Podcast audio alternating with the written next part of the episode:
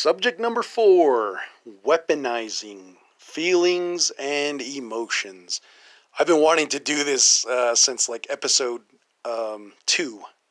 Was it? Yeah, episode two. I, I, was really hoping to do this and cover this subject because it, it was kind of going to prepare people for like whatever the government was going to do. Um, if things were to have gotten worse about the coronavirus, then you know that's where talking about weaponizing feelings and emotions would be the core of what was going to drive to mass hysteria. Now, luckily, everything didn't turn out the way they were probably hoping for, whoever was behind all this evilness. But at the same time, they did get their way to where things have been changed now. Now, um, social distancing and and um, face covers are the the new normal, you know. Anyways, so as far as the weaponizing part goes, I did notice that that's where a lot of Navajo relationships they fall apart. And not only that, but people are not sharing their experiences with them anymore. Uh, the whole bird and the bees situation has now been replaced by porn. and me and Navajo Pedro did cover this before, where we were saying that uh, porn gives us expectations for young Navajo dudes to try to strive for. And when they look at, you know, the way these porn actresses, you know, quote unquote actresses. That's that's the word you got to always remember. These are actresses. They get paid to scream, moan, and all that stuff. When they try to do that to a, um, a female that they're dating, it, it's just in unreal expectation. Because the female, she'll be like, "Hey, what the hell are you doing?" Oh, well, I saw this in a movie before. I got to do this and that to you. And the chick's like, "No, you ain't doing that to me. Hell no." And he's like, you know, then they get violent and you know rape could possibly occur, but for the most part, it might turn negative after that, unless the unless the young lady is down for that type of thing. So, as far as um, weaponizing, that's I guess that would also be like weaponizing sexuality, and at the same time, when another type of weaponizing it comes into play that I've seen on the reservation with with couples, especially young couples, is that back and forth game where they after they break up, either to get revenge, the the young lady would go after even her her significant other's um, his friend, his brother, just another guy get nailed by him, just so she could have that satisfaction of knowing that she got nailed by this by this person to make the other person jealous.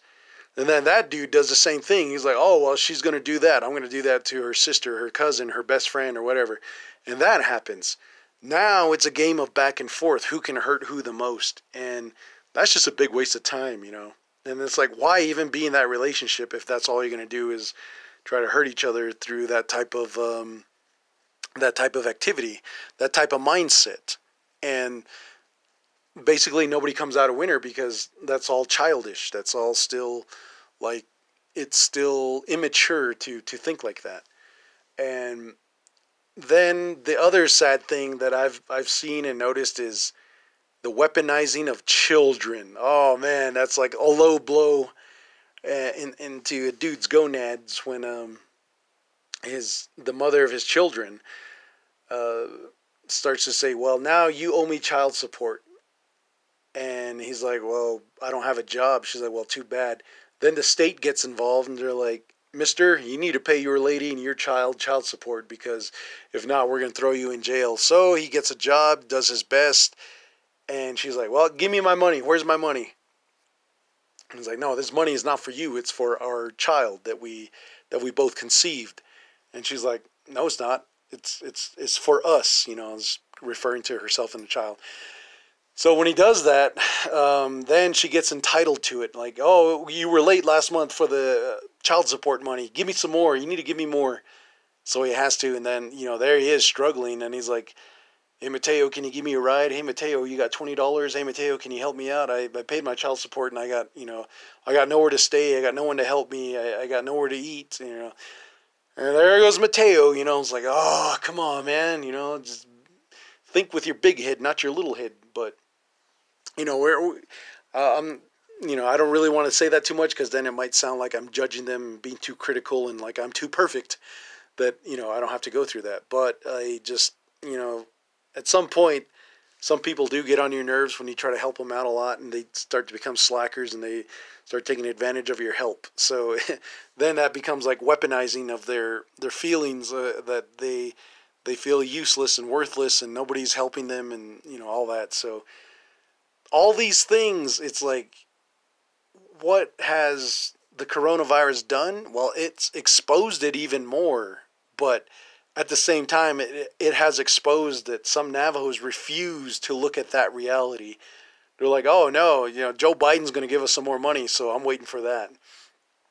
And it's like, yeah, you, you get a couple of hundred dollars, but you know what? You're just going to blow it again anyways. So just kind of do like a self reflecting and understand that, you know, there are things you can do with that money besides spend it quickly. And, you know, like I was saying about investments and investing in, in collective coins and you know, or just kind of putting putting money aside for the unborn child or the the toddler child's future graduation, all that stuff.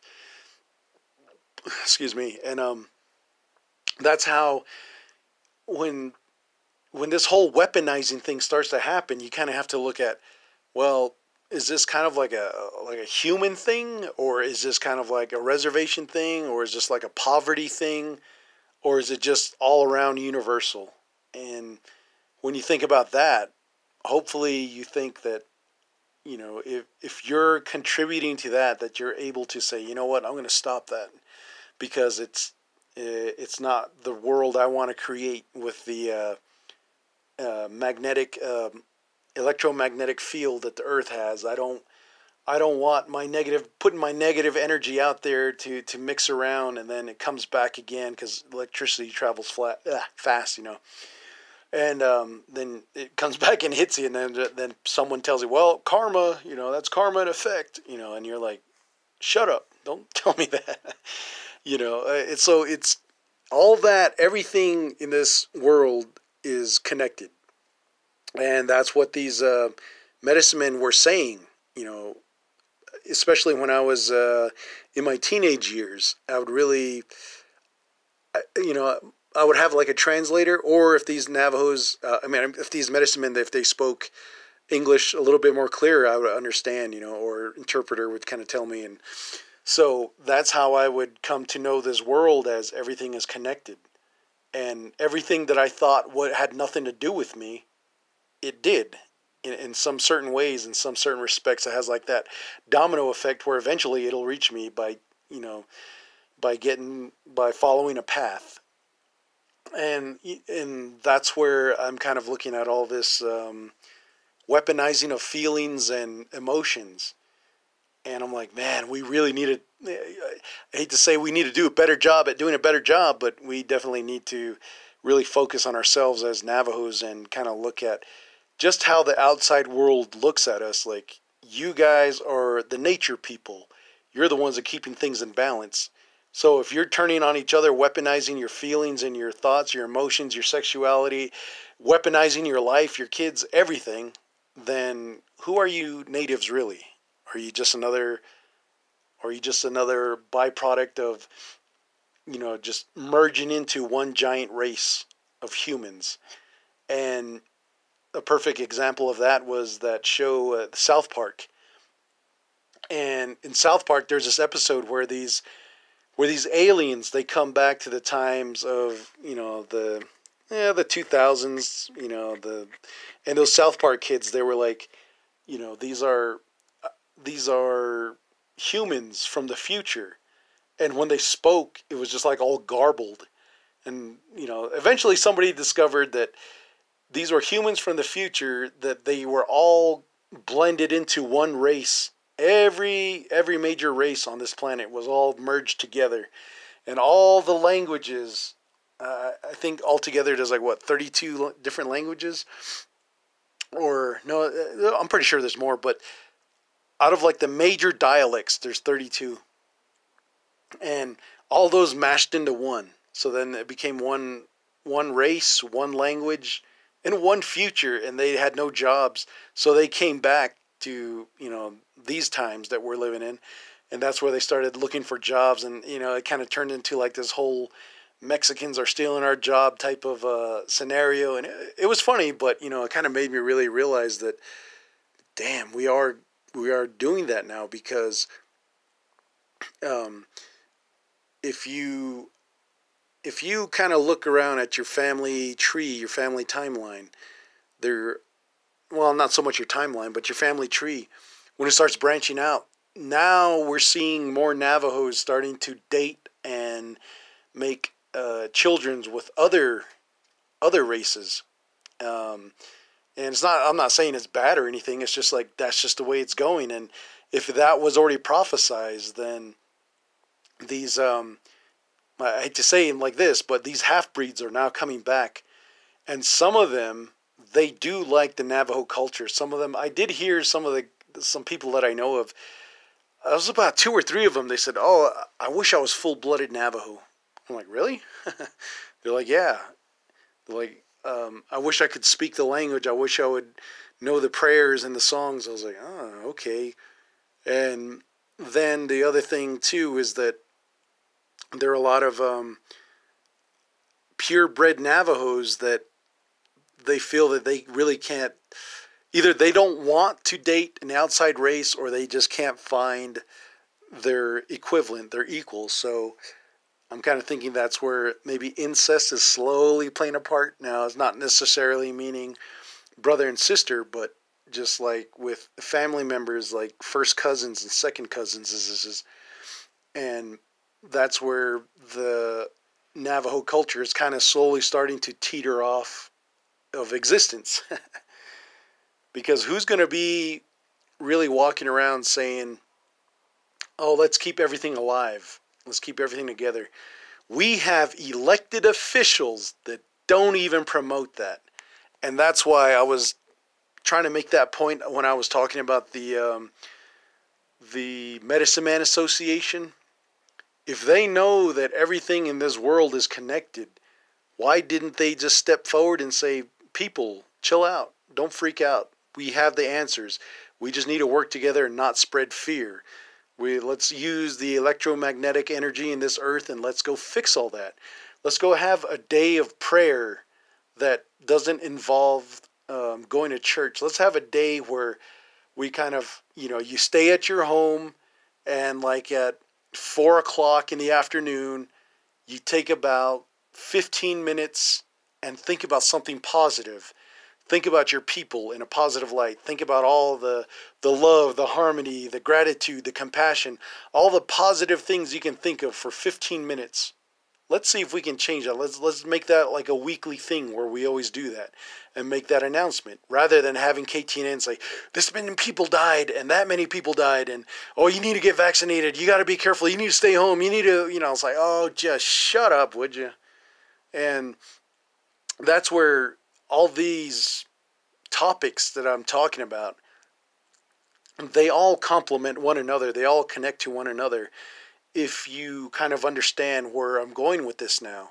Now that season one's coming to an end, it's it's coming to a close, and um, for see, like I said, uh, episode 22, I'm gonna get Navajo Pedro, see if I can work out something with him, and hurry up and try to do episode 22 and release it. So that way, when I do season two, I can just go from there and just um, I don't have to kind of like keep tracking him down and work around his schedule because, like I said, you know, I he's working and I don't want to mess that up. And and what I'm already talking about, you know, I can't really wait for him anymore, you know.